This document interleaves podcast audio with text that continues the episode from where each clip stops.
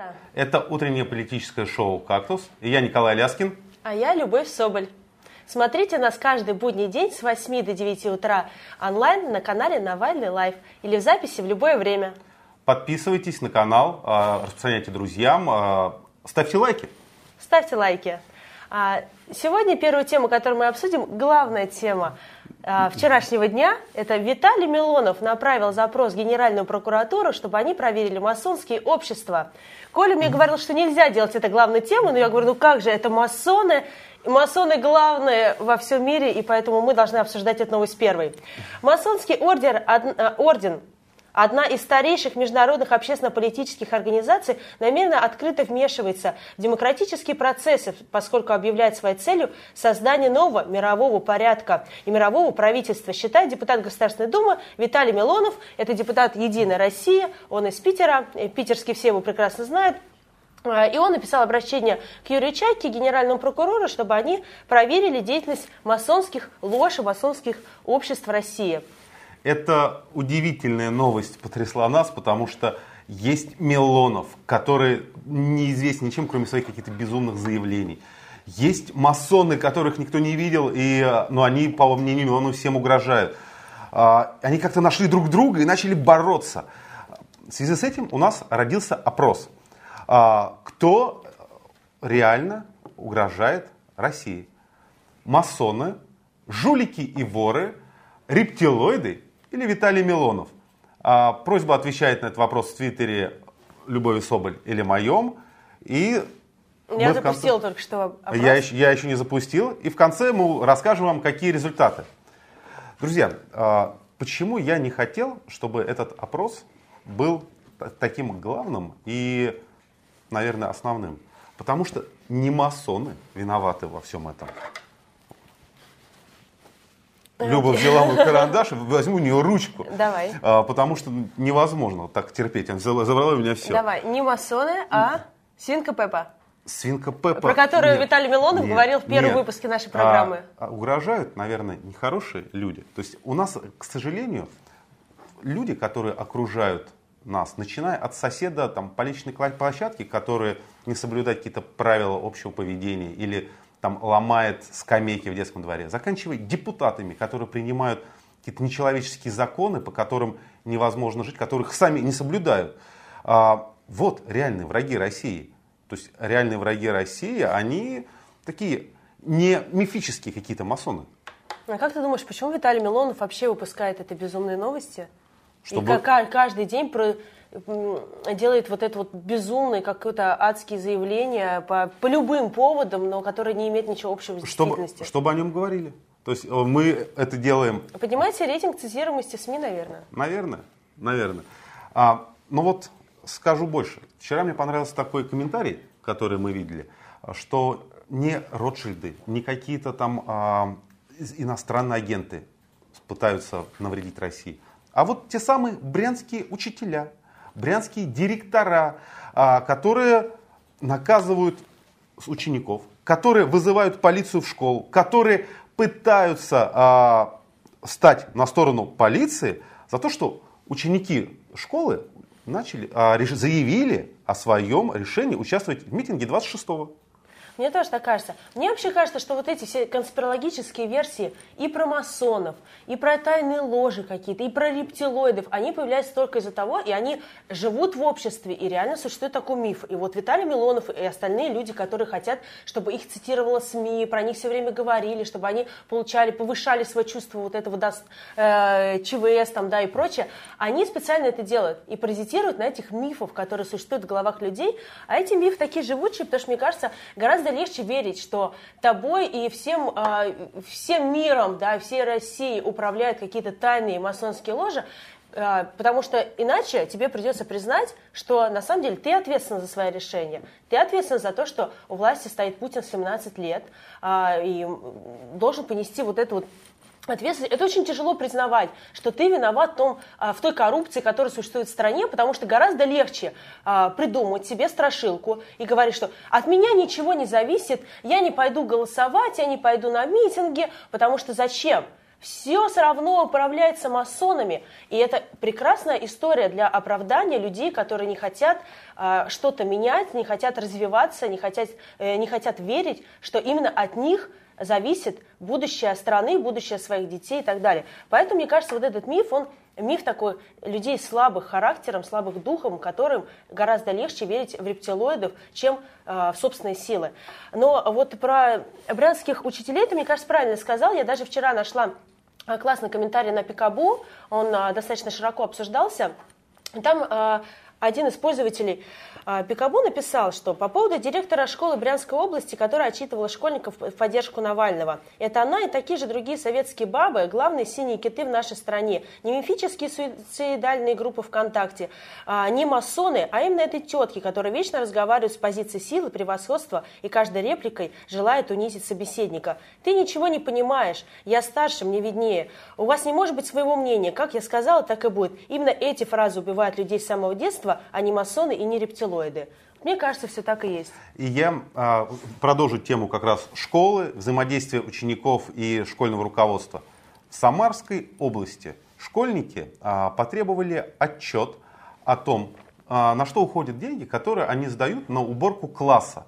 Мне кажется, это замечательная история, потому что в каждой школе идут какие-то сборы постоянно постоянно там, ну, уборку класса. Вот у меня в школе, когда я учился, мы реально каждый год сдавали на занавески. Вот занавески школы те деньги, которые мы сдали на занавес, мне кажется, можно было несколько раз обернуть школу просто этим полотном.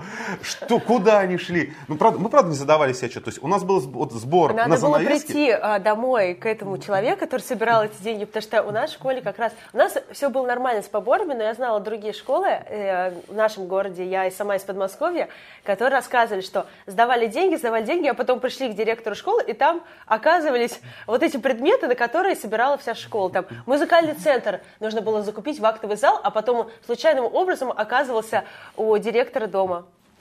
Это удивительный талант э, такой телепортации вещей из школы в, э, в дом директора. Вот, э, кстати, если у вас какие-то такие... Да, я знаю, истор... что нас смотрит много школьников, поэтому если у вас есть... Истории такие по поводу того, на что у вас в школе собирают деньги э, неофициально. Потому что, ну как это все будет? Друзья, принесите там по 100 рублей на охрану. Вот у нас было две, два направления, договорил я. На занавески и на охрану. Мы сдавали постоянно. Как так? То есть, насколько я знаю, сейчас а, охрана оплачивается как-то из бюджета школы. Но вдруг у вас происходят такие постоянные какие-то а, изъятия денег. Напишите нам, пожалуйста. А тем временем, продолжу я новость про самарских школьников, скажу, что школьники а, пришли к директору и говорят, ну, дай нам отчет. Вот мы сдаем тебе деньги каждый месяц, а дай нам отчет. Никакого отчета нет школьники написали запрос в прокуратуру. И теперь, наверное, их ждет какое-то разбирательство. Возможно, возможно, у школьников сейчас будут какие-то напряженные отношения там, с учителями или с директором. Но я уверен, что в конечном итоге с ними будут считаться. С ними будут считаться в школе, с ними будут считаться после школы, потому что это люди, которые понимают, что их обманывают им не нравится, что их обманывают. Эти и люди они, уже э, го, они, они, они готовы бороться за свои права, абсолютно. То есть это настоящие такие а, реальные уже полноправные члены общества.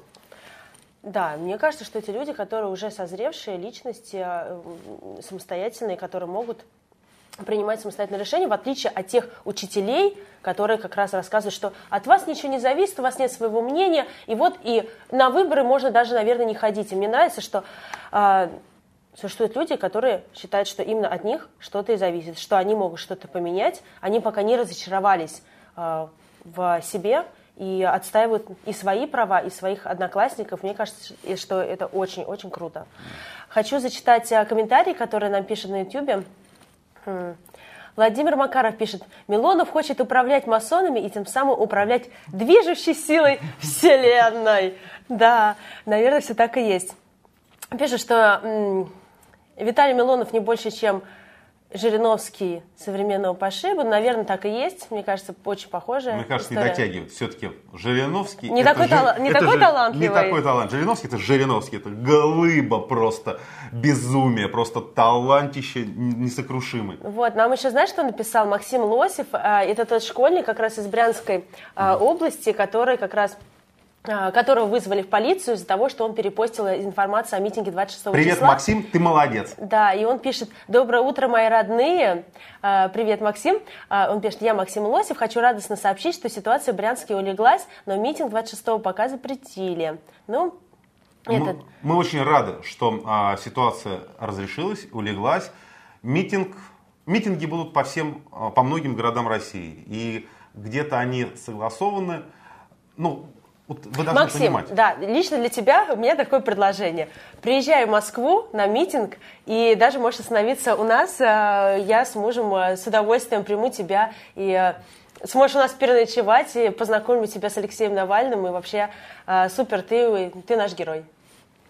Молодец, Максим. Да, очень пишет много комментариев про Милону.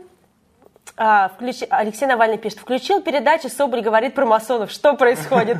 Алексей, вы должны были в это время спать. Мы так не договаривались. Вы не должны были включать передачу. Так. Да-да-да. Э, Милонова не взяли в масоны, вот он и буянит, пишет тот.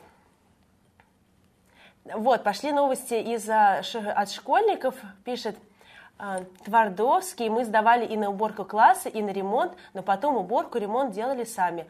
Седьмой класс. Это вот а, лучшая просто п- п- иллюстрация то, что, того, что происходит в стране.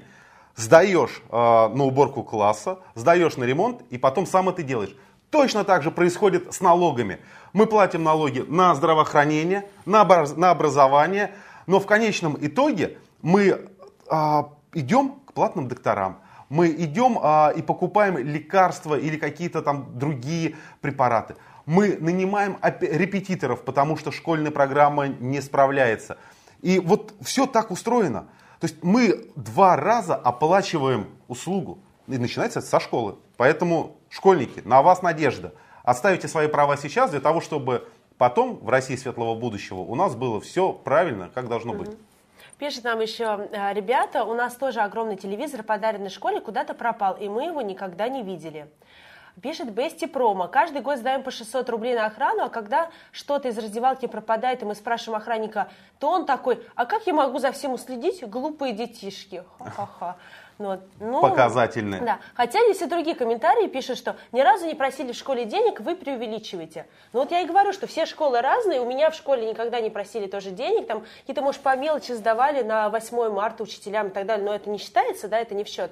И поэтому все школы разные, очень хорошо, что вы с этим не столкнулись, но действительно есть такая проблема, о ней очень много кто говорит, и вот мы видим это даже по комментариям. А, Александр Воробьев. Чем выше рейтинг школы, тем больше денег сдают. А на что можно и придумать? Абсолютно верно. А, просто фантазия учителей, директоров, а, там, не знаю, классных руководителей, она безгранична. У вас там телевизор, пока появился телевизор, там нужен музыкальный центр, проектор, а, там занавески, бесконечные расходные материалы в школе. Анастасия Кри пишет, у нас на охрану и ремонт собирали, учителя, носили, учителя носились, крайний срок, обязательно сдать, потом директор улетела в отпуск. Когда по школе поползли слухи, некоторые родители подключились и больше денег не собирают. Ну, вот это, опять же, общественная позиция. Слухи поползли, а, директор испугалась, что будет какой-то запрос в прокуратуру или в какие-то следственные органы, а, и подумала, что отдых, конечно, хорошо, но свобода лучше. И поэтому она, наверное, и перестала отдыхать за чужой счет. И правильно И сделала. правильно сделала. Да. Сергей Лебедев пишет, те, кто считает, что миром правит тайное правительство, ни разу не пробовали управлять коллективом хотя бы из 10 человек. Все так, все так. Алексей Алешин. Знакомые из-за постоянных поборов забрали детей из школы и перевели на интернет-обучение. Но на самом деле сейчас очень много создается всяких домашних видов обучения, и мне казалось, что раньше это доступно обучение только каким-то богатым, э, там, богатым людям, которые могут позволить себе нанять частного репетитора, гувернантку или что-то такое, но а сейчас это создается повсеместно из-за проблем в образовании. Люди забирают своих детей из школы, переводят на домашнее обучение, самоорганизуются, устраивают класс там из 10, из 8 человек, нанимают им, их и им учителей. Это все не очень э, какие-то большие деньги стоит, потому что у меня это могла позволить многодетная семья моя знакомая, они вот так учат своего младшего ребенка, и у- они, он получает хорошее образование без всяких поборов в школе, и мне кажется, что это такая история. И сейчас, кстати, Россия, я читала недавно совсем статистику, вышла на первое место по вот этому частному а, образованию детей, и мне кажется, что именно из-за того, что государство не справляется со своими задачами, как раз почему дети должны сдавать на охрану школу, почему с родителей собирают, почему это в бюджете не заложены эти деньги, да? Ведь родители этих школьников платят налоги. Почему из этих налогов нельзя обеспечить безопасность их детей? Мне кажется, что это очевидные вещи, именно государство должно эти, эти вещи и разруливать. Там, где не справляется государство, а люди начинают самоорганизовываться и решать проблемы самостоятельно. Я предлагаю... Давай, а... последний комментарий про Милонова. Диана Антонова пишет. Привет из Питера. Извините за Милонова. Ну, у вас, э, у вас много за что надо вам просить извинений. Скажу вам честно, питерские наши коллеги и друзья из Питера нам много добра пришло в Москву. От, вас пришла к Матвиенко на всю страну и возглавляет Совет Федерации. И Питер, я знаю, вздохнул с облегчением, потому что теперь а, инициатива реализуется как-то более масштабно и, рассеян, и рассеиваются по всей стране. Они бьют по сосулям в Питере, и, и, и питерские Тут радуются. аккуратно Люба так забыла про Путина и Медведева, а, которые к нам тоже пришли из Питера. Переходим а, к следующей новости. У нас, а, вот мы говорили про самоорганизацию в предыдущей новости, а сейчас мы поговорим о том, как уничтожается местное самоуправление.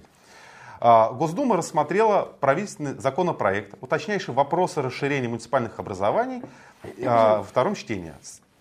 Друзья, в результате предлагаемых изменений любую территориальную единицу в стране можно будет сделать городским округом и перейти от двухуровневой системы к одноуровневой. А, всем муниципальным районам пытаются придать статус городских округов, чтобы упразднить поселение и упростить управление. А, это очень такая сложная фраза, которая непонятна. Расскажу на пальцах. Сейчас есть а, регион. Вот будем брать такой предметный, на, на чем сейчас у нас происходит. Московская область. В Московской области есть Мосгордума. В Московской области есть свои районы. Там какой-нибудь Люберецкий район, да? Мытищинский район, Дмитровский район, их очень много. Вся Московская область – это очень большая площадь, ее можно сравнить с разными государствами в Европе. Она достаточно большая, должна каким-то образом управляться для того, чтобы там строились дороги, э, были больницы и прочее. В этих районах, вот э, уже в районах есть свои местные муниципальные депутаты. А в этих районах есть поселения, где главы этих поселений избирались до некоторого момента. Что случилось теперь? Губернатор Московской области продавил законопроект, по которому местная власть, ну, непосредственно сейчас губернатор, может принять решение о том, что его области не нужно такое двухуровневое управление, а достаточно одноуровневого. И будут упразднять вот этих вот тем самых муниципальных депутатов, которые были представителями людей, представителями а, прям вот своих поселений. Раньше... Там было много гражданских активистов, потому что это очень легко было избраться. Ну, не, были... не, не то чтобы очень, но возможно было. Возможно есть... было, да, потому что небольшие а, были образования, и там сколько должно было проголосовать человек? Там порядка 500-600 человек. Тебя, если проголосовали, то ты практически гарантированно становился депутатом. А, и это было, наверное, такой единственной возможностью таким независимым кандидатом, гражданским активистом, людьми, которые не согласны с какими-то местными, вот именно местными проблемами. Они боролись там за вырубку, против вырубки леса, против уплотнительной застройки, за какое-то нормальное там ЖКХ, а, именно в своем там поселке. Теперь этих депутатов не будет. Будут просто а, районные, эти вот огромные там а, функционеры от партии, Там же еще история с назначением идет, потому что сейчас у нас раньше у стране а, была история с а, отменой выборов губернаторов, то сейчас это сместилось все на уровень ниже, и теперь, если главу какого-то конкретного города в Подмосковье выбирало само население, то сейчас оно будет назначаться губернатором. Да. То есть, в принципе, а, у народа и так не так много возможностей повлиять на что-то в нашей стране, и даже на уровне местного самоуправления у него эти полномочия забрали, получается. Да, я предлагаю послушать... А как ты думаешь, для чего? Подожди, это сделали? Мне кажется, может быть, это хотели бюджет сэкономить, или вообще для чего? Как они вообще Лю, объясняют? Вот этот бюджет, вот это заблуждение такое, что они за бюджет. Эти все муниципальные депутаты работали на общественных началах, то есть они работали бесплатно. Они реально работали для того, чтобы ну, у себя вот во дворе было лучше. Чтобы э, в соседнем дворе э, твоя первая учительница сказала, какой ты молодец. Вот, вот наконец-то мы имеем хорошего депутата. И вот ради этого люди становились муниципальными депутатами в своих этих поселках. Я предлагаю послушать э, мнение и комментарии эксперта. Это Владислав Наганов. Э, он как раз является сейчас действующим депутатом а, в городе Химки. Это тоже Московская область. Все началось еще в конце прошлого года в Московской области. Значит, массовое э, укрупнение муниципальных образований, э, связанное с желанием упразднить все э, сельские и городские поселения на территории районов, с тем, чтобы везде по всей территории Московской области были только одни городские округа, независимо от того, там был раньше сельский район там, или лесной, ну, везде будет городской округ, там, где даже раньше в районах и ни одного города-то не было, а все равно будет городской округ. Для чего это делалось? Да, для того, чтобы э, бюджеты поселений, которые э, составляют по всей Московской области около 50 миллиардов рублей, в итоге стали подконтрольны руководству э, Московской области. Ведь э, только в поселениях еще сохранялась возможность избирать э, глав местного самоуправления. А теперь вот, когда эти поселения упраздняют, э, и, соответственно, упраздняют и глав администрации, и местных депутатов, остаются, останутся только вот э, главы городских округов и э, депутаты городских округов, которые будут всем распоряжаться. А назначаться главы городских округов будут губернатором, и они уже назначаются им. Э, просто вот вся эта схема, по которой делалась э, эта реформа Московской области, с конца прошлого года уже больше 10 районов э, пострадало и было так преобразовано, она была незаконной. И сейчас вот именно в Государственной Думе во втором чтении уже даже были приняты поправки, которые были внесены туда именно ко второму чтению, а не к первому, э, значит, закон, э, с тем, чтобы уже легализовать де-факто задним числом вот упразднение этих районов и преобразование в городские округа. То есть ну, это было с нарушением сделано? Да, они тем самым фактически признались, что до этого момента в Московской области они все делали с нарушением. А теперь, вот когда Государственная Дума это принимает, ну вот они как бы это пытаются легализовать тем самым. А заодно и распространить на всю остальную страну. Да, вот хотел узнать, это касается только Московской области или это касается вообще всех регионов? Теперь это будет касаться всех регионов. Э, то есть тревогу-то били, естественно, раньше. Если бы все Э, обращали внимание на происходящее в Московской области, и это было удалось установить э, именно в ее пределах, то бы это и не вышло на территорию всей страны. А теперь это было фактически ну, пролоббировано, все эти поправки через ну, депутатов Госдумы, которые избирались от Московской области. Соответственно, ну, понятно, что мы предполагаем, что это инициировалось руководством региона. А, ну, то есть, поскольку это же федеральный закон, он будет действовать на территории всей страны. И теперь любой губернатор сможет э, в своем регионе э, просто упразднить все значит, сельские и городские поселения, и повсюду будут только городские округа, где э, будут назначаться главы. А население утратит право выбирать глав на выборах. Ну вот, э, как Оля раньше говорил, что я еще раз хотела остановиться на этом тезисе, что избираться действительно будет легче тем, кто имеет доступ к административному ресурсу. И э, об этом, кстати, говорит в том числе и Совет по правам человека при президенте, хотя, казалось бы, такой достаточно ручной совещательный орган при президенте Российской Федерации, но даже они сделали свое замечание, в котором, процитирую, сказали следующее. Конституционный принцип народовластия будет существенно ограничен, местная власть еще более отдалится от жителей, конституционное право которых на участие в местном самоуправлении на наиболее приближенном к их повседневным нуждам его базовому поселенческому уровню будет существенно ограничено очень сложные слова, ну а значит они а, ровно тем самым, о чем мы говорим, что будет уничтожено местное самоуправление в Подмосковье. Люб, вот ты говоришь про Подмосковье, и, наверное, там многие, кто нас слушает, смотрит из других регионов, думают, ну, Подмосковье, где мы, где Подмосковье. Важно еще раз понять. Губернатор Подмосковья продавил этот закон уже в Госдуме. Законопроект прошел второе чтение. А, и он означает то, что любой региональный, там, губер, любой губернатор сможет себе это внедрить. То есть в любой области человек скажет, хочу управлять как царь и назначать везде своих вассалов. Будет этот законопроект применен. А, я разговаривал много с людьми, которые как раз на местах, местные депутаты. Все убеждены в одном. Этот законопроект вот именно в Московской области а, принимается лишь для одного. То есть самое важное, это отъем территорий. Муниципальные депутаты сейчас могли худо-бедно влиять на застройку в регионе. А когда они будут ручные, то застройка будет а, там, где угодно застройщику. А, уплотнительные какие-то мероприятия будут проходить в любом в авральном порядке. И отъем земли будет просто гигантскими масштабами. И это ожидать, еще раз говорю, не только Подмосковье. А, всю Россию, Знаете, все лакомые куски. Потому что Подмосковье очень дорогая земля, и там еще есть что застраивать, в отличие от Москвы, потому что Москву все застроили, и сейчас хотят строить вот эти многоэтажки и продавать их а, в Подмосковье для того, чтобы люди работали в Москве. Это очень прибыльная тема и для чиновников, которые получают взятки, откаты на этой теме а, по продаже земли, и для застройщиков. И это невыгодно только нам с вами, обычным людям, которые не хотят на этой истории нажиться. Диванный эксперт пишет нам, у Камикадзе Д вышел свежий ролик, э, интервью с активистами, которые борются за сохранение самоуправления, рассказывают там про все минусы. Ну вот, можно, наверное, посмотреть, я не видела, наверное, обязательно посмотрю.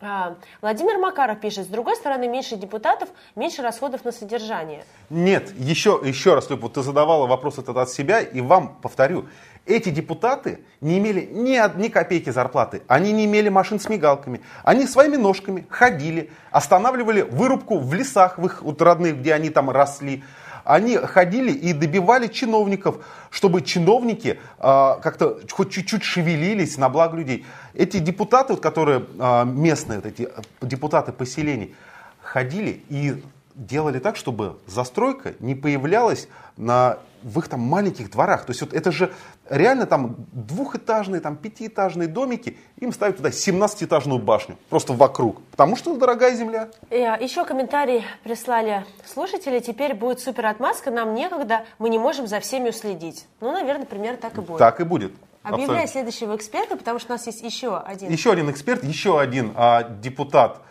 тоже Московской области. А, он сейчас как раз является еще и кандидатом. Там удивительное такое сочетание. Дмитрий Трунин. Давайте мы послушаем Дмитрия. Он еще нам более раскрыт, развернуто расскажет об этой истории.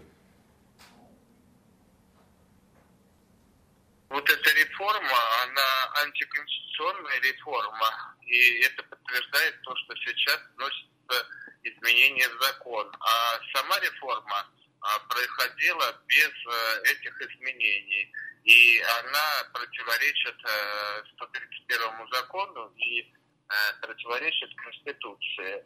Проводится она с одной целью, чтобы э, губернатору Воробьеву завладеть местными бюджетами, уничтожив местное самоуправление и выстроив структуру, вертикальную структуру власти, и чтобы эта система была управляема. И все, в общем-то. А, Дмитрий, а вот этот, а, эта реформа касается исключительно Подмосковья или это будет распространяться на всю страну? Я, насколько знаю, что а, она уже прошла частично по всей стране и сопротивляется в основном только Подмосковье. Ну, хотя к нам приходят обращения и солидарности там со Ставропольского края, вот была женщина на нашем конгрессе со Ставрополя, также там с Забайкалья, ну, отовсюду, с Магаданской области. То есть э, это касается, конечно, всей России, но просто если Московскую область хотя бы тут слышно, то всю Россию э, и, в общем-то, не слышно. В конечном итоге-то она будет заключаться в чем? Ну, сама реформа. В то, сама реформа будет заключаться в том, что а, вот э, сформировавшиеся сейчас хотя бы а, зачатки местного самоуправления будут а, вовсе уничтожены. Власть будет отдалена от людей и будет, в общем-то, уничтожена, де-факто уничтожена восьмая глава Конституции, Конституции, которая гарантирует местное самоуправление и приближение этого местного самоуправления к нуждам простых людей. Также это противоречит и международным нормам, которые ратифицировала Российская Федерация. Это э, Международная хартия о местном самоуправлении. А, Максим Лосев снова нам написал в чат, пишет, надеюсь, вы не шутите, я бы с радостью к вам приехала, одна проблема только лишь осталась. 26 числа ко мне полиция будет приходить утром, в обед и вечером, а так я всеми руками за. Прекрасная идея. Ну, мне кажется, вас пугала полиция, когда говорила, что будет вам приходить постоянно, и для того, что, наверное, вы испугались и не пошли на этот митинг. Приезжайте к нам заранее. 25-го. 25 числа, да, и Надеюсь, вас не снимут с поезда, и до этого все дело не дойдет, но если снимут, пишите, обеспечим юридическую поддержку и поможем. Отлично.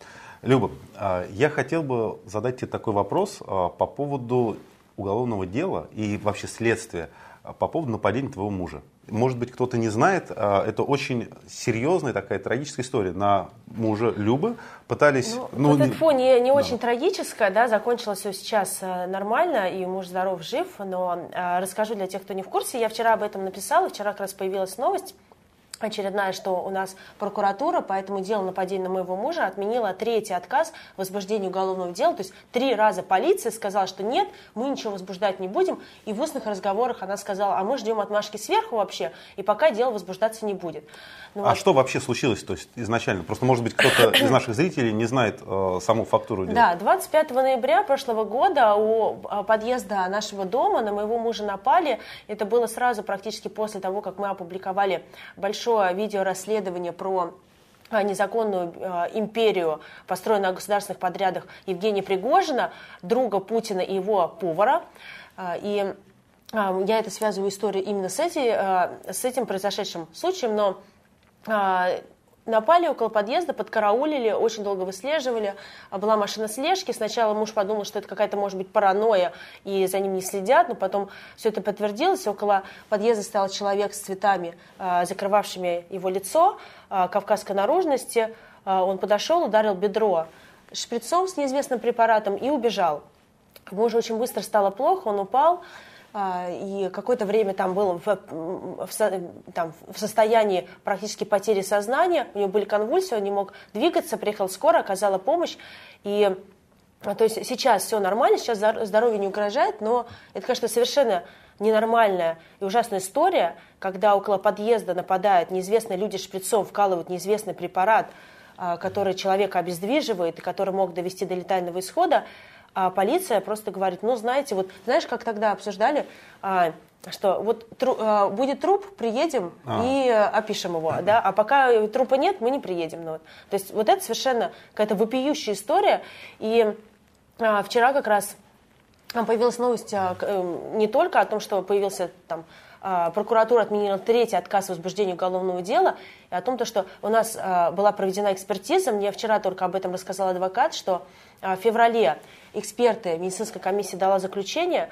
что действительно это нападение могло привести к летальному исходу, что а, при неблагоприятных условиях, если бы было чуть холоднее, если бы масса тела была чуть меньше у мужа, если бы не приехала бы вовремя скорая, которые случайным образом вызвали такси, а, люди, которые выходили из такси рядом, а, который приехал к нашему дому, то все могло закончиться по-другому.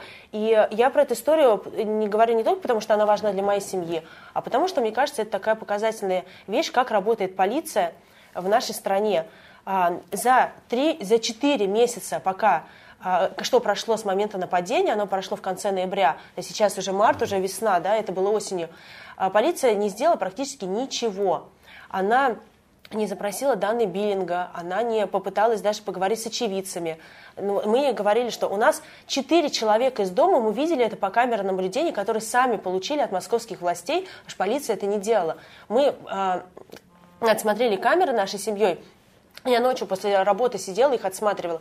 Увидела, что четыре человека, как минимум, из нашего дома видели этого нападающего человека. Они могли его описать, дать какие-то характеристики. Полиция просто не дошла ножками до нашего дома и не опросила очевидцев события. Она не запросила данные по такси, потому что все такси в Москве, все их передвижения, они все а также фиксируется, и таксист, он, наверное, видел, куда именно, в какую машину убегал этот человек. Потому что на камерах наружного наблюдения не было видно, куда он скрылся дальше, а там можно было ехать только на машине, а номера машины потом дальше можно было пробить и выйти на а, заказчиков, там, да, на а, соучастников этого преступления и так далее. Полиция просто ничего из этого не сделала, хотя об этом случае написало много СМИ. Мы просили СМИ дозваниваться в а, пресс-службы МВД и требовать, чтобы они дали ответ ответ, что происходит, ищет они нападающего, нет, а, как, как, вообще пинали хоть как-то наши правоохранительные органы, но даже в этом случае, когда вот у нашей семьи была поддержка средств массовой информации, достаточно много внимания, даже в этом случае полиция даже не сделала вид, что она как-то озабочена, что она ищет нападающего, заказчика преступления, и не опросила практически никого, не запросила дан... по номерам машины, не поработала никаким образом, не запросила данные биллинга сотовой связи. И знаете, есть такие, ну, это кажется, что шутка, но на самом деле так и есть, что мне говорят, что вот если твой муж бы с одиночным пикетом бы вышел, тогда бы полиция быстро бы дело уголовное возбудила. А так, ну вот так так, так они не хотят работать, потому что с одиночным пикетом понятно, как бороться, а как искать а, нападавшего, и причем непонятно, какой, кто за ним будет стоять, как, какие покровители, полиция не знает. Да, это наша реальность. Да, реформа из милиции в полицию, как мне кажется, не дала ничего, кроме э, смены названия и отмывки колоссального там, количества денег. Да, а мы так живем. И надо это менять. Надо как-то э, долбить, кажется, надо дол, от, долбить от, постоянно э, полицию информационно надо долбить, э, им говорить вот такие кейсы, как у а. Я считаю, постоянно. что вот это можно делать постоянно. Вот знаешь, я, э, у нас, нам помогает адвокат, он помогает нам бесплатно, нам его обеспечивает Открытая Россия. Спасибо ей большое за это, ее правозащитному проекту. Но на самом деле вот за этими полицейскими можно бегать бесконечно. Они не берут трубки, их никогда не бывает на месте, у них то там какое-то совещание выездное, то еще что-то. И вот как раз вот на вот этом маленьком нашем уровне с, с каким-то районным УВД можно бороться бесконечно, просто потратить все здоровье и все силы положить, и все равно ни уголовное дело не возбудит. Надо просто выходить на митинги, в том числе 26 числа против коррупции, потому что на самом деле э, рыба гниет с головы, и вся система так выстроена. Это же не проблема только одного нашего УВД Донского района города Москвы, в котором э, э, полицейские не хотят работать. Нет, это общая проблема. Идет отрицательная селекция среди чиновников, среди депутатов, среди полицейских. И вымываются из органов люди с совестью, люди, которые работают работают за идею, а туда приходят люди, которые хотят брать взятки, которые хотят ничего не делать, а их завалят какими-то бумажными отчетами, потому что над ними стоят чиновники, которые ничего не умеют делать без талантов, и просто им нужно какие-то бумажки а, для того, чтобы отчитаться еще вышестоящему чиновнику а, показать. Мне кажется, что вот это прям супер общая вещь, и дело, конечно, не в нападении на моего мужа, хотя и в этом тоже для меня личное, но Просто система так работает, и вот а, полиция и врачи а, это а, две вещи, которые а, должно обеспечить нам государство, потому что мы за это платим налоги, и мы хотим иметь безопасность, и мы хотим иметь здоровье. Что касаемо врачей, Люб, у нас а, появилась такая новость.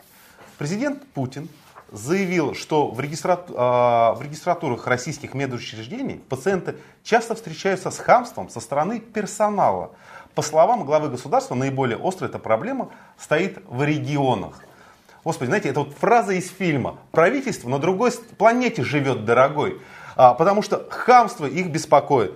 Хамство и очереди – это большая проблема, Люб. Я, кстати, действительно занимался вот этими очередями. Это везде, постоянно. Это нарушение правил. У них а, время ожидания в очереди должно быть составлять не больше 15 минут. Но о чем мы говорим? У нас за, в регионах закрываются больницы. Нету вообще этих больниц. Уже люди не то, что не, с хамством не сталкиваются, они с врачами не сталкиваются, потому что врачей нет, их сокращают. А, я бы вот хотел бы зачитать статистику. Давай. Статистика, а, это у нас сокращение больниц по России сначала. На 2000, на 1990 год было 12 800, а на 2000 13 у нас 5 а, 900, это Росстат. Это мы э, говорим, как у нас было сокращение. То есть в голодные времена при Ельцине закрыли 2100 больниц, а при Путине в 2,3 раза больше, 4800 больниц. По поликлиникам примерно такая же ситуация. А, при вот этих вот голодные, говорят, голодные 90-е, да, без, а, безудержные, закрыли поликлиник 200, а при Путине, при Путине 4800 поликлиник. И это наша реальность.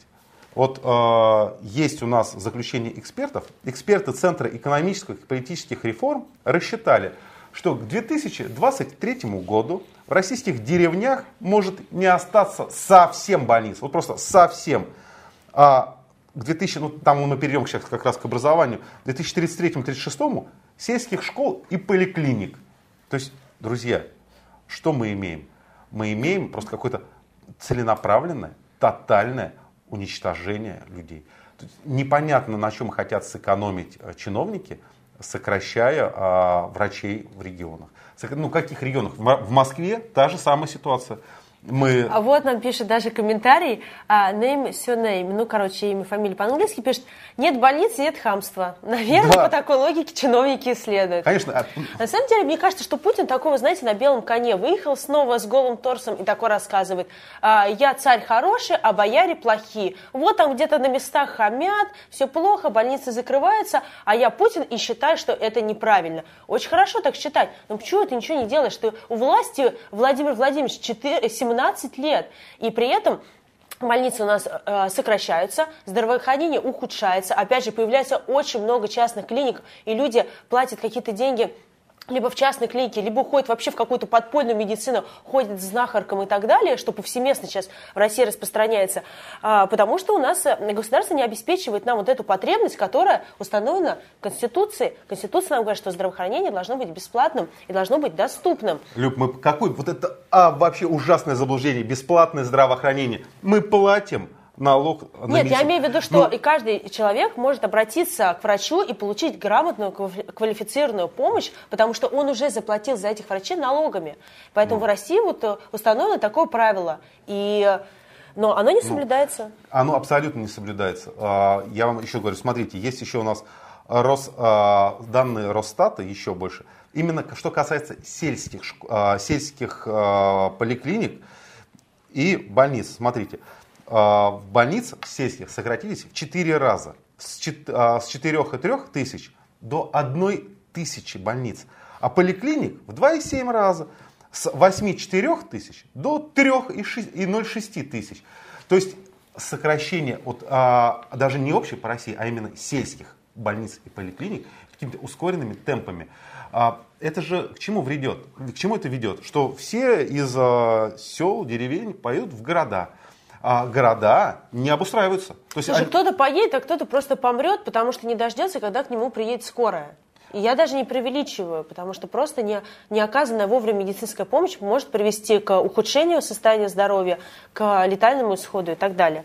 Вот. И на самом деле вот мне раздражает это лицемерие, когда нам рассказывают, с одной стороны, уничтожают медицину, сокращают поликлиники, а с другой стороны, нам сами чиновники, они все лечатся за рубежом. Они все выезжают в эти частные клиники. Недавно была информация, что Сечин доходит на какие-то прекрасные процедуры, СПА-проце- СПА СПА-процедуры. процедуры в Италии. Кобзон лечится за границей. Вот этот лидер группы Любе, любимой группы Путина, который поет а, патриотизм, а, страна вставай, все прекрасно у нас, да, люблю Россишку, выйду в поле с конем, а при этом сам едет куда-то там чуть ли не в Баден-Бадене, да, лечится и получает свои услуги, поэтому все вот эти ура-патриоты и чиновники, и депутаты, они сами не хотят лечиться в наших районных поликлиниках. Вот я хожу с ребенком, а у меня ребенку три года, я хожу с ним в детскую поликлинику, я прям вижу, как при Собянине за последние несколько лет прям упал уровень а, качества предоставления услуг в детской поликлинике. Кучу врачей, специалисты просто посокращали. Раньше были там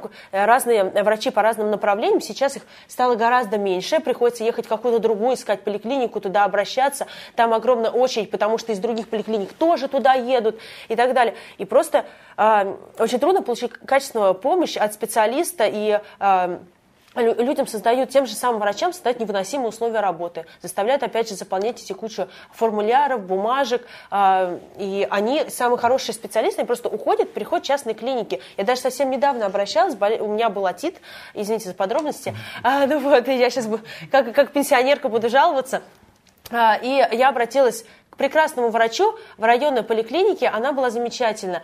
И я так радовалась, думаю, ну, наконец-то я нашла хороший специалист, это была не моя поликлиника, а соседняя, думаю, ну, я туда теперь буду ходить, туда припишусь, и все, я от нее не отцеплюсь. И она тут мне под, и она под конец приема мне говорит, ну, знаете, я вас в следующий раз уже не приму, потому что я ухожу с работы. Я говорю, а куда вы уходите, если не секрет? Она рассказывает, а я ухожу в частную, э, в частную клинику. Люб, это вот ты говоришь, тебе надо было Финал, поехать конец истории. в соседний Ну вот. район. В соседний район. Людям в каком-то регионе надо проехать километров 30 до этой поликлиники. А вот мы сейчас говорим, ругаемся на депутатов. А представляете, как им тяжело? Они же сотни, там тысяч, ну не сотни тысяч, конечно, но тысячи километров преодолевают, чтобы попасть в больницу. Может быть, они наоборот тяготы такие берут на себя, чтобы в австрийских клиниках лечиться. Говорят, «По- полетим в Австрию на лечение. Конечно, все шутки, но эти э, депутаты летают туда за наши с вами деньги, за наши налоги. И э, лечатся там сами, и, и лечат там своих детей. А, давайте я прочитаю комментарии. Давно мы их не читали с Колей. А, для власти в России есть полезные ископаемые и бесполезное население. Так и есть. А, частные клиники добро, плохо то, что люди вынуждены пользоваться частным и при этом платят также налоги. Абсолютно верно. А, друзья, хочу перейти к следующей теме. Она будет сюрпризом. Это вы сейчас, сейчас увидят все наш сюрприз. Тема, наверное, первый раз у нас э, международная. Это митинги в Беларуси, марш против тунеядцев. Э, я бы хотел, бы, чтобы мы вначале, перед, перед чем обсуждать, посмотрели ролик, который, с которого начались эти все волны. То есть вот это самое-самое начало э, всех этих мероприятий, маршев, митингов. Поэтому, друзья, давайте посмотрим его. В пятницу в центре Минска собрались несколько тысяч человек. Это одно из самых массовых сборищ за последние годы. Жители Беларуси выступают против так называемого декрета о тунеядцах президентского указа, который вводит штраф за неучастие в финансировании государственных расходов. Участники протеста потребовали и отставки Александра Лукашенко, назвав его, цитата, «главным дармоедом страны». На месте событий работала наша съемочная группа. Репортаж Елены Слав. Этот марш организовала белорусская оппозиция. Социальная акция получила оттенок политической. Об этом свидетельствовали и плакаты, и лозунги демонстрантов. Участники планировали перекрыть главный проспект Минска, но в итоге двинулись по тротуарам, не нарушая закона. Стражи порядка не вмешивались, хотя акция не была санкционирована властями.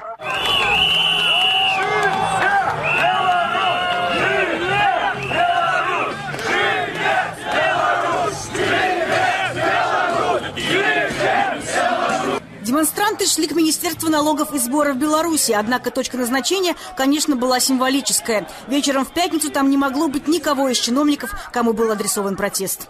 Народу!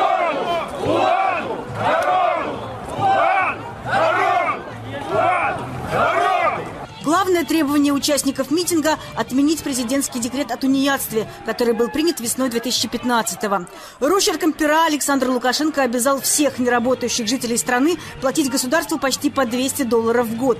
Речь идет о тех, кто за год отработал меньше шести месяцев и не зарегистрировался на бирже труда. Недовольство декретом о тунеядстве накладывается на общую экономическую ситуацию в стране. Из-за роста цен и тарифов ЖКХ протестовать вышли даже те, кто ранее никогда в подобных акциях не участвовал. Ответственным за падение уровня жизни называют главу государства. Ну, все задавлено, буквально. Все. Каждый день цены растут. Ничего не контролируется. Ну, сколько можно сидеть? 25 лет уже сидит. Ну, дай ты дорогу молодым. Невозможно жить ни нам, ни молодым. Нет, нет будущего у нас, нет. Налог на тунеядство разрешено не платить тем, кто стоит на учете на бирже труда и получает пособие по безработице. Оно составляет примерно 14 долларов в месяц. На такую сумму в Беларуси не прожить. При этом потерявший работу новое место найти себе должен сам. Вакансий на бирже, как правило, недостаточно. Поэтому белорусы не тратят время на бюрократов и бумажную волокиту и в центрах занятости не регистрируются. По официальной статистике в республике около 43 тысяч безработных. Однако, когда налоговая служба начала рассылать требования заплатить налог на тунеядство, неожиданно выяснилось, в стране тотальная скрытая безработица. Эта акция показывает не только властям, сколько самому народу. бояться не нужно. Времена, когда на митингах избивали, сейчас проходят, и поэтому нужно выходить, не бояться. Страх должен уйти. Постепенно все больше людей будут выражать свое недовольство. И вот тогда, когда, как сказали организаторы, у нас выйдут несколько десятков тысяч человек, тогда власти пойдут на любые уступки. В толпе можно было заметить сотрудников милиции в штатском, но никаких претензий к демонстрантам они не предъявляли. Ни один из участников акции, включая политических оппозиционеров, не был задержан. Эта акция, Эта акция должна в первую очередь показать, что белорусы недовольны своим социальным положением. Мы считаем, что декрет по тунеядству – это угроза национальной безопасности, это удар по белорусской государственности. Мы требуем, чтобы этот антизаконный декрет был отменен, как и все другие глупые требования сегодняшних властей. Это была одна из самых массовых акций протеста в Беларуси за последние годы. По оценкам наблюдателей на улицу вышли более тысячи человек. Лидеры оппозиции дали власти на раздумье один месяц. Если за это время декрет о тунеядстве не будет отменен, пригрозили новыми демонстрациями. Елена Слав, Владимир Строк, RTVI. А между тем в нашей студии появился эксперт. А, теперь мы будем на нашей программе приглашать периодически людей, которые могут нам а, помогать освещать проблемы со своего, со, с вершины своего большого опыта. И в этот раз мы пригласили Владлена Лося. Доброе утро, да, это наш коллега, по фонду борьбы с коррупцией. И при этом человек э, имеет политологическое образование и очень э, хорошо разбирается в том, что сейчас происходит в Беларуси, потому что э, он сам оттуда родом, и гражданство у него белорусское. Люба так это все спокойно сказала, но на самом деле это же эпохальное событие. Ну, третий человек. Мы теперь можем это делать. Друзья, это очень круто что мы а, можем себе... Сам себя не похвалишь, никто мы не похвалит. растем, и это все для вас, дорогие зрители. А, Владлен, очень рад тебя видеть. А, кто-то мог его видеть, как раз наблюдать Владлена по трансляциям из Кировского суда. Владлен, скажи, пожалуйста, первый вопрос, Белоруссия или Беларусь? Только за этим вопросом мы тебя сюда позвали. Стандартный вопрос, который все обычно задают. Э, если вам не сложно, называйте, пожалуйста, Беларусь. Беларусь. Окей. Нам не сложно. Нам не сложно, нам ничего не сложно.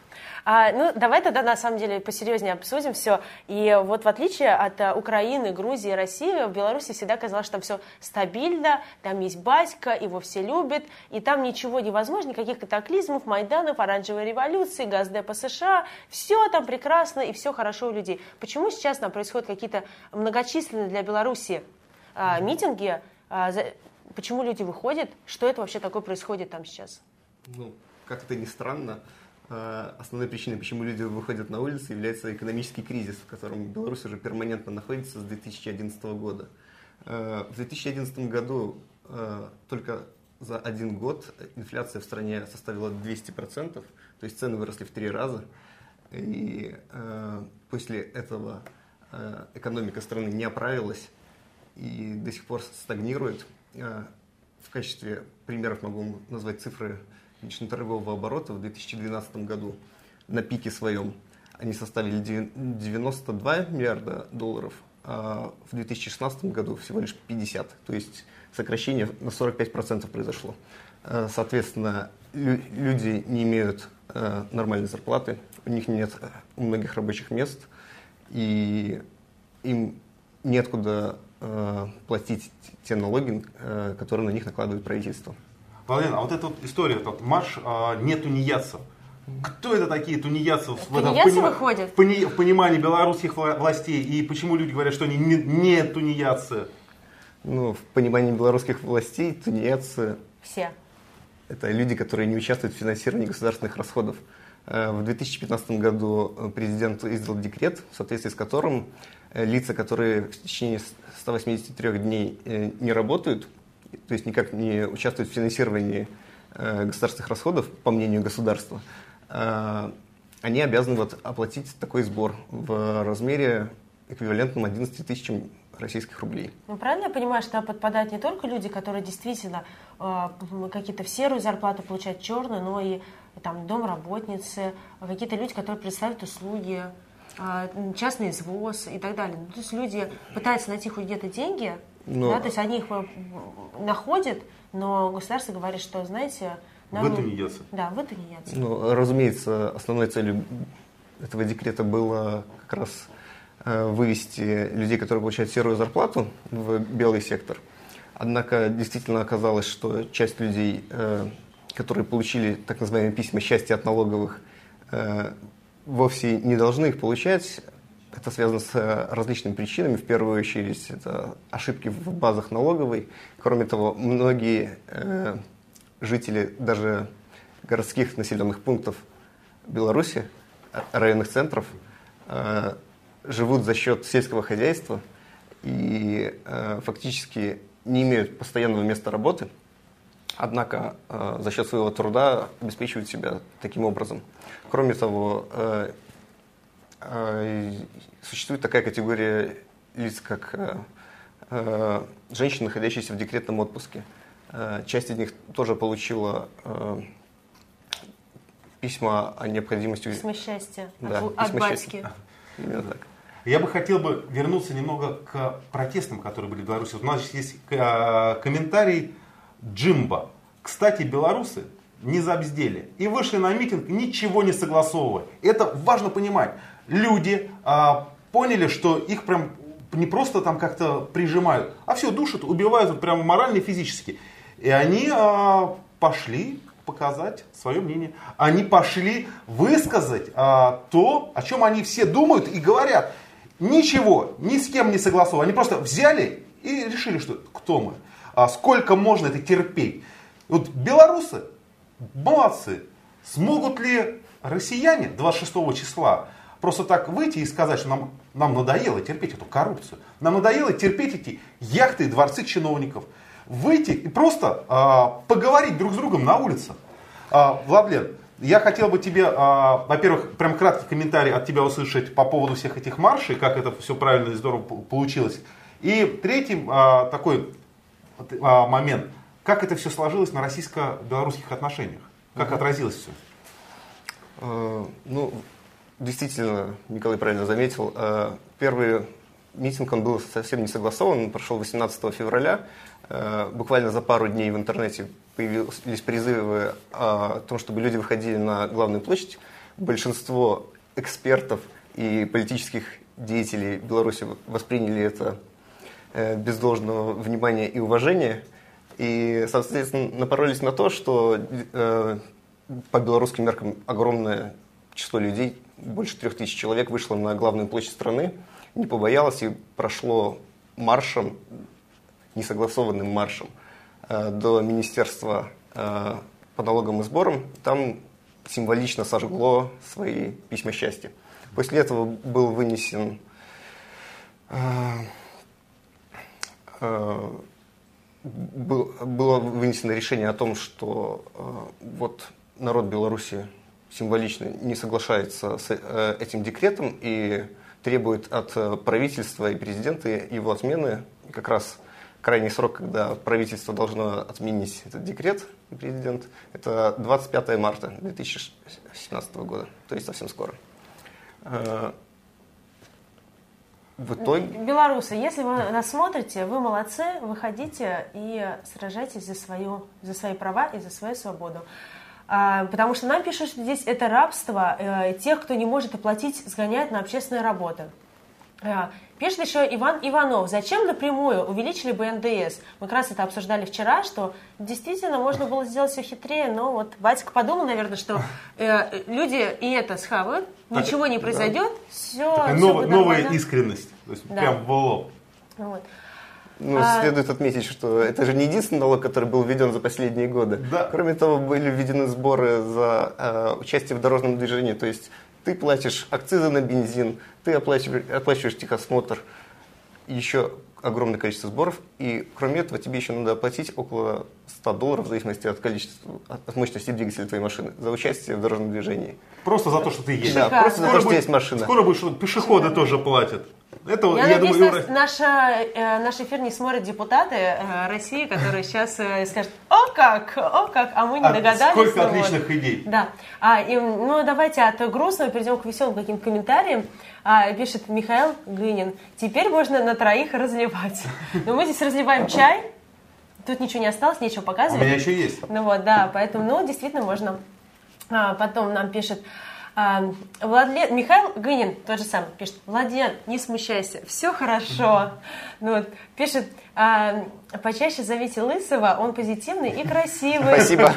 Мы будем звать почаще различных экспертов. А, кстати, если у вас есть какие-то пожелания, может быть, или мысли о том, каких экспертов вы хотели бы видеть в нашей студии, вы пишите, мы будем пытаться. Не все эксперты могут приехать к 8 утра к нам. И это тоже надо понимать. Мы будем рады. Мы обязательно их будем звать, да, обязательно будем рассказывать, кого мы позвали, кто нам отказал, а, кого мы позвали, кто приедет э, там на следующий эфир, кто приедет чуть позже и так далее. Обязательно будем звать всех. Нам пишут, что позовите Камикадзе Дев студию. Обязательно мы его позовем. Надеюсь, что он доедет на 8 утра. Пробок, кстати, никаких нет в 8 утра в Москве, поэтому а, можно приезжать. А, поэтому давайте еще что. Ну, пишут очень много комментариев про Беларусь. А, Еще раз я хотел бы сказать, белорусы молодцы, показали а, свою какую-то национальную гордость. Друзья, митинг 26 не устану повторять. Есть шанс нам показать, что мы а, хотим или не хотим это терпеть. Можем или не можем сказать о, о себе. Но он нам пишет, а в чем проблема с налогом? Почему работающие официально должны платить каждый раз налоги и зарплаты, а те, кто работает черно, платить не должны ничего? При этом все ходят в одну больницу. Но, опять же, если вы внимательно слушали наше обсуждение, как раз Владимир только что и сказал, что это была последняя точка кипения людей, и что до этого вводили какие-то налоги, и что, в принципе, а, очень мало рабочих мест, что плохая экономическая ситуация, экономический кризис, и все это тянулось, и вот эта история, она стала последней. Э, вышли не тунеядцы, вышли люди, которые достало, что государство только берет, берет, берет, и ничего не дает взамен, или дает ну, гораздо меньше того, на что люди рассчитывали сейчас, а, живя в Беларуси. Друзья, хотел бы а, подвести быстро а, результаты опроса, которые мы провели. Да, давай, я тоже посмотрю. У тебя, Люба, что? Я спрашивала у себя в Твиттере, кто угроза России.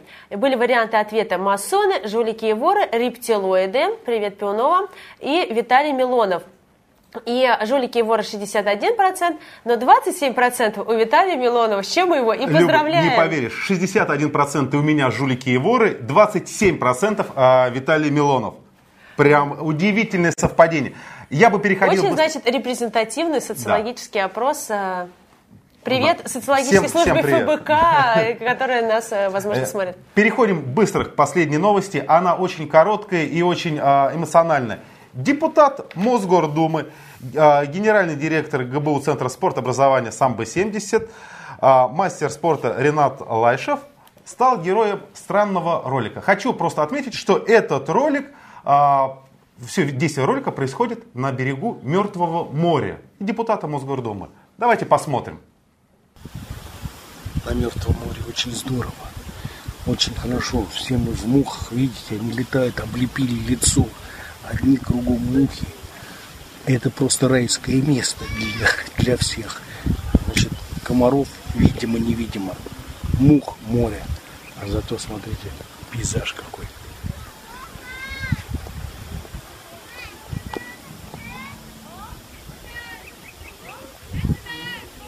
Красотища. И тут мне на нос еще две мухи сел.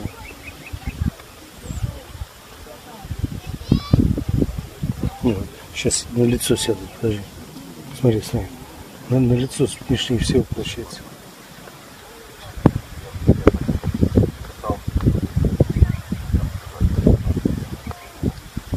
Ветерочек. Как назло. Зато на ногах они. Очень хорошо и не мешают совсем.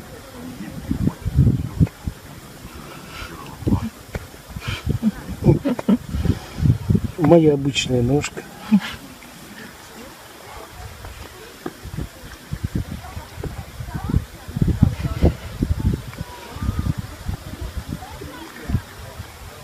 Мухи редко ошибаются, друзья. Вот так прекрасный депутат Московской городской думы, который получает э, налоги, э, э, доходы с наших налогов, отдыхает на Мертвом море, в то время как он должен работать на благо москвичей. Ну, он сам все сказал в своем ролике. Мухи редко ошибаются. Мы бы хотели передать этому депутату а, Мосгордумы, наверное, всем депутатам-бездельникам, такие мухобойки, чтобы они отгоняли мух, которые от были себя. от себя. Конечно, пусть они отгоняют мух от себя. А, на этом мы с вами прощаемся. Это был Николай Ляскин и Любовь Соболь, и Владлен Лось теперь с нами. А, до Смотрите новых встреч. Нас... Смотрите нас завтра в 8 утра на канале Навальный Лайв. Ставьте лайки распространяйте наше видео. Подписывайтесь на наш канал. И, кстати, я хотела всем сказать, что когда вы подписались на канал, появляется рядом такой колокольчик, и если вы на него нажмете, вам будет каждый раз приходить уведомление, что начался новый эфир. Поэтому... Это очень важно и интересно. И вы не пропустите ни одного эфира. А, всем пока. Хорошего дня. Всего доброго.